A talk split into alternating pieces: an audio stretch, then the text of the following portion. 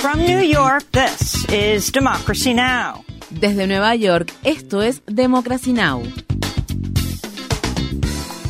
Democracy Now! es un noticiero internacional de radio y televisión que se transmite desde Estados Unidos a través de Internet en democracynow.org. Welcome to Democracy Now!, democracynow.org. Bienvenidos a Democracy Now! en español democracynow.org barra es. El informativo de Guerra y Paz con Amy Goodman.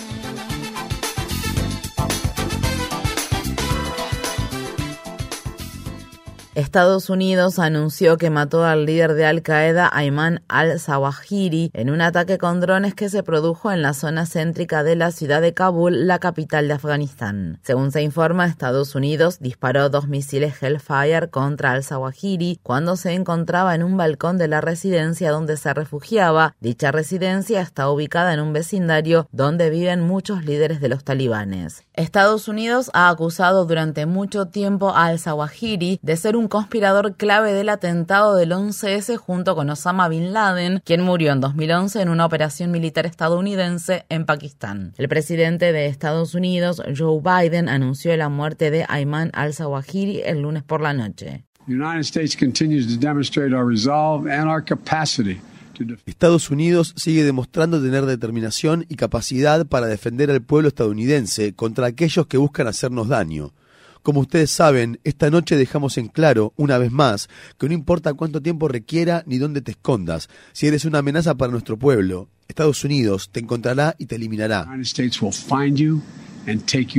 Los talibanes condenaron el ataque y lo calificaron como una violación de los principios internacionales. El secretario de Estado de Estados Unidos, Anthony Blinken, acusó a los talibanes de violar el acuerdo de Doha al albergar y dar refugio al líder de Al Qaeda. Para obtener más información sobre la muerte de al-Zawahiri y ver nuestra entrevista con el periodista afgano Bilal Sarwari, visite nuestro sitio web democracynow.org/es. En Estados Unidos, el número de muertos por una de las peores inundaciones en la historia del estado de Kentucky aumentó a 37, mientras se pronostican más lluvias y temperaturas abrasadoras para esta semana. Además, cientos de personas siguen desaparecidas. En el estado de California, dos personas fueron encontradas muertas dentro de un vehículo calcinado el lunes, después de que el incendio McKinney se extendiera en forma explosiva y se convirtiera en el incendio forestal más grande del año en Estados Unidos, con más de 20 22.000 hectáreas de terreno en llamas. Esta situación viene precedida del calor récord que se ha registrado en el norte de la costa oeste de Estados Unidos. Además, los meteorólogos predicen que más de 40 millones de personas enfrentarán temperaturas por encima de los 38 grados Celsius durante la próxima semana en Estados Unidos. La oficina del senador demócrata conservador de Virginia Occidental, Joe Manchin, anunció el lunes que obtuvo la promesa de los líderes de su partido y de la Casa Blanca de que el proyecto de construcción de un gasoducto que ha recibido muchas críticas será completado. En 2020, un tribunal federal bloqueó la construcción del gasoducto Mountain Valley después de que activistas ambientales argumentaran que su construcción violaba las leyes ambientales y podría representar una amenaza catastrófica para unos mil arroyos y humedales. El acuerdo para completar el gasoducto se produjo luego de que el senador Manchin pusiera fin a meses de oposición a la agenda legislativa del presidente estadounidense Joe Biden y a a apoyar un proyecto de ley reducido para combatir la crisis del cambio climático. En la ciudad de Washington, D.C., manifestantes liderados por indígenas erigieron grandes trípodes el lunes en un bloqueo simbólico y no violento del Departamento del Interior. Los manifestantes exigen que el presidente Biden tome medidas ejecutivas urgentes para combatir la crisis del cambio climático y rechazan que se obligue a realizar nuevas licitaciones para la extracción de petróleo y gas en tierras y aguas de propiedad pública como parte de cualquier nueva legislación en materia climática. Estas fueron las palabras expresadas por Ashley Engel, activista de la organización indígena Iquilla Collective. La gente se está muriendo. Mi gente se está muriendo ahora mismo. No somos sus zonas de sacrificio, no seremos sus zonas de sacrificio, no sacrificaremos nuestras tierras, nuestras aguas, nuestros hijos e hijas, ni las generaciones futuras. Eso también incluye a sus hijos e hijas. Además, queremos que Biden declare una emergencia climática. Una jueza federal de Estados Unidos condenó a un líder de un grupo paramilitar de extrema derecha a siete años de prisión por su papel en la insurrección del 6 de enero de 2021 en el Capitolio de Washington, D.C. Esta es la sentencia más larga que se ha dictado hasta el momento a uno de los participantes en la insurrección del 6 de enero de 2021. Guy Reffitt, un reclutador de la agrupación de extrema derecha Three Centers del estado de Texas, fue condenado en marzo por cinco delitos graves por liderar a la muchedumbre que atacó el edificio del Congreso y sobrepasó la línea de defensa de la policía del Capitolio. Jackson, el hijo adolescente de Refit, fue quien lo denunció ante el FBI. La hija de Refit, Sara, dijo el lunes a los periodistas, Trump merece ser condenado a cadena perpetua si mi padre va a estar en prisión durante tanto tiempo. Mientras tanto, un nuevo estudio afirma que las organizaciones de extrema derecha que obtienen fondos de forma oculta han invertido durante este año electoral cantidades de dinero en efectivo sin precedentes en contiendas por las secretarías de Estado de diferentes estados del país. Dichas inversiones están dirigidas a candidatos que defienden la gran mentira de Trump de que las elecciones de 2020 fueron ganadas de forma fraudulenta por Joe Biden. China ha advertido a Estados Unidos sobre posibles consecuencias desastrosas si la presidenta de la Cámara de Representantes, Nancy Pelosi, visita Taiwán esta semana. La advertencia del Ministerio de Asuntos Exteriores de China se produjo cuando Pelosi viajó a Singapur y Malasia como parte de una gira por Asia que incluye el plan de convertirse en la funcionaria estadounidense de mayor rango en visitar Taiwán en 25 años. Si la presidenta de la Cámara de Representantes, Nancy Pelosi, visita Taiwán, interferiría gravemente en los asuntos internos de China, socavaría seriamente la soberanía y la integridad territorial de China, pisotearía sin sentido el principio de una sola China, amenazaría seriamente la paz y estabilidad en el estrecho de Taiwán y dañaría gravemente a las relaciones entre China y Estados Unidos. Nos gustaría advertir a Estados Unidos una vez más que China está completamente preparada para cualquier eventualidad. El Ejército Popular de Liberación de China no se quedará cruzado de brazos.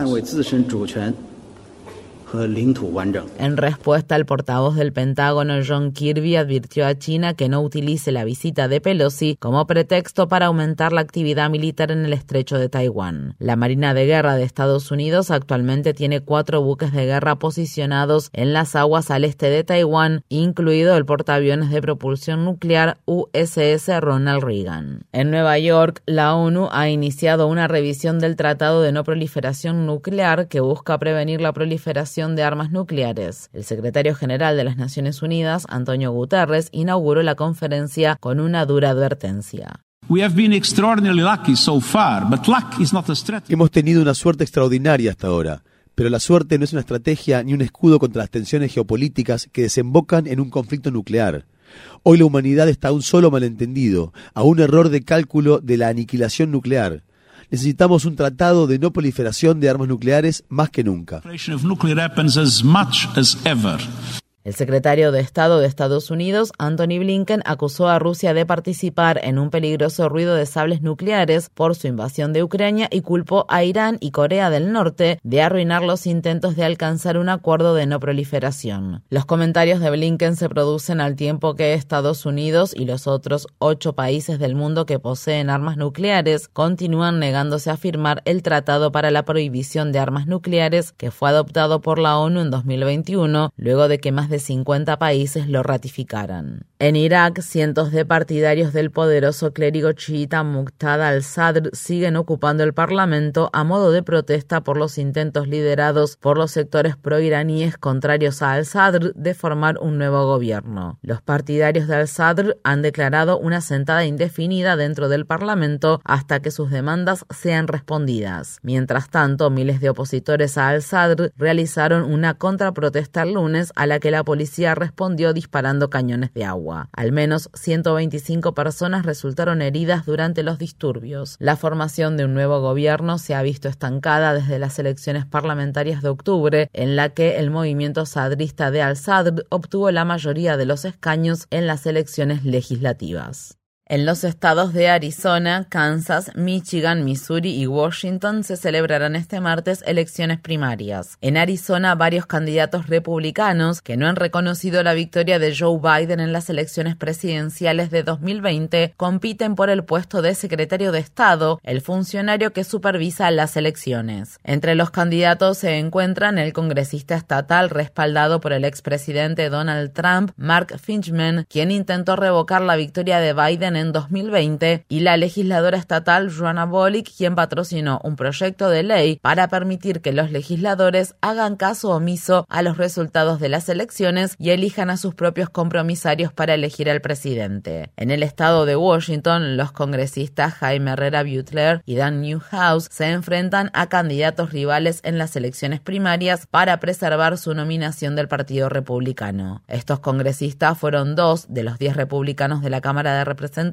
que votaron a favor de someter a juicio político al expresidente Trump por la insurrección del 6 de enero de 2021. En el estado de Missouri, en una reñida contienda en la que compiten 19 republicanos para reemplazar al senador Roy Blunt, quien está pronto a jubilarse, el expresidente Trump brindó su apoyo el lunes a uno de los candidatos. En víspera de las elecciones primarias, Trump escribió, Eric tiene mi total y absoluto respaldo. Hay dos personas con el nombre Eric entre los 19 candidatos que compiten por la vacante en el Senado de Estados Unidos para representar al estado de Missouri. El fiscal general de Missouri, Eric Schmidt, y el exgobernador Eric Greitens. Greitens intenta regresar a la política después de que un informe encargado por la legislatura de Missouri en 2018 descubriera que agredió sexualmente y abusó físicamente de una mujer y luego la chantajeó para encubrir su delito. En Estados Unidos, los votantes deciden este martes sobre una iniciativa electoral que, si se aprueba, revocaría la protección constitucional del estado de Kansas para los abortos y allanaría el camino para que los legisladores conservadores promulguen una prohibición casi total del aborto. En el estado de Kentucky, un tribunal estatal de apelaciones restableció una ley de activación que prohíbe el aborto y otra disposición que se conoce como la ley del latido del corazón, que prohíbe el procedimiento después de las seis semanas de embarazo. Esto ocurre aproximadamente un mes después de que un tribunal estatal de primera instancia detuviera la implementación de estas medidas. Visite democracynow.org barra es para obtener más información sobre la iniciativa electoral sobre el aborto de Kansas y los derechos reproductivos en Estados Unidos. La ciudad de Nueva York ha declarado la viruela del mono una emergencia de salud pública luego de que las autoridades describieran a la metrópoli como el epicentro del brote, con decenas de miles de personas que se encuentran en una condición vulnerable de ser expuestas a la enfermedad. Los estados de California e Illinois también declararon estado de emergencia el lunes por la rápida propagación de la viruela del mono. Esta semana, España, Brasil e India reportaron las primeras muertes a causa de esta enfermedad fuera de África. Mientras tanto, los países africanos aún no han recibido una sola dosis de las vacunas contra la viruela del mono, incluso cuando Estados Unidos y la Unión Europea han asegurado cientos de miles de dosis. Estas fueron las palabras expresadas por el doctor Ahmed Ogwell, director interino de los Centros Africanos para el Control y la Prevención de Enfermedades.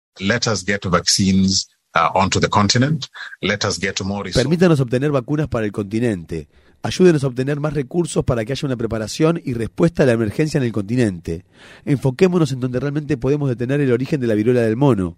Los países endémicos de África son realmente el mejor lugar para comenzar. Visite democracynow.org barra es para obtener más información sobre el brote de la viruela del mono de la mano del periodista Steven Trasher, autor de La clase marginada viral. Infórmate bien. Visita nuestra página web democracynow.org barra es. Síguenos por las redes sociales de Facebook, Twitter, YouTube y SoundCloud por Democracy Now! es.